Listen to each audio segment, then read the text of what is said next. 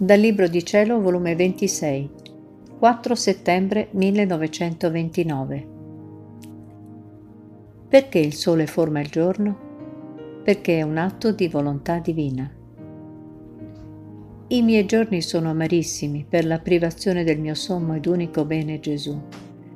Posso dire che il mio cibo continuato è l'intenso dolore d'essere priva di colui che formava tutto l'insieme della mia vita qua giù. Com'è doloroso ricordarmi che prima respiravo Gesù, palpitava il palpito di Gesù nel mio cuore, circolava nelle mie vene Gesù, sentivo l'alimento di Gesù che alimentava le mie opere, i miei passi, insomma in tutto sentivo Gesù. Ed ora tutto è finito e mi si è cambiato in alimento di dolore. Oh Dio, che pena respirare e palpitare dolore intenso di essere priva di colui che mi era più che vita propria, che solo l'abbandono nel fiat mi dà la forza a sopportare un tanto dolore.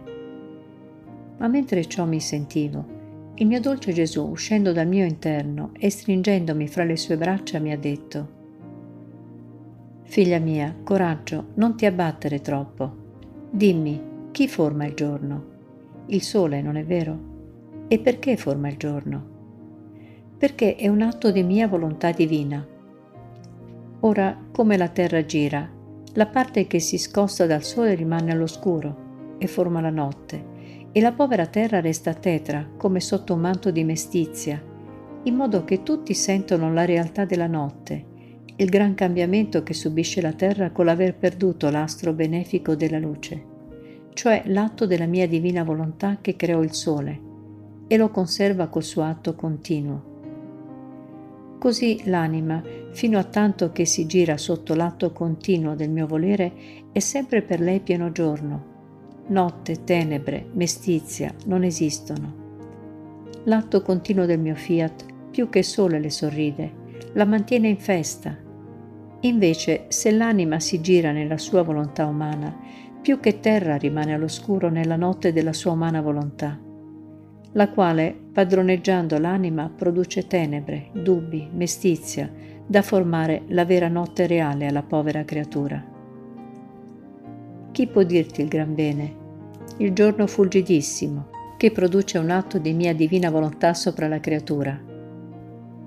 Essa col suo atto continuo produce tutti i beni e la felicità nel tempo e nell'eternità. Perciò sii attenta, racchiudi tutta te stessa dentro un atto solo della mia divina volontà. Non uscirne mai se vuoi vivere felice e tenere in tuo potere la vita della luce e il giorno che mai tramonta. Un atto di mia divina volontà è tutto per la creatura. Essa col suo atto continuo che mai cessa e mai si cambia, più che tenera madre, tiene a stretta al suo seno colei che si abbandona nel suo atto di luce. E alimentandola di luce la cresce come parto suo, nobile e santa, e la tiene distesa nella sua stessa luce.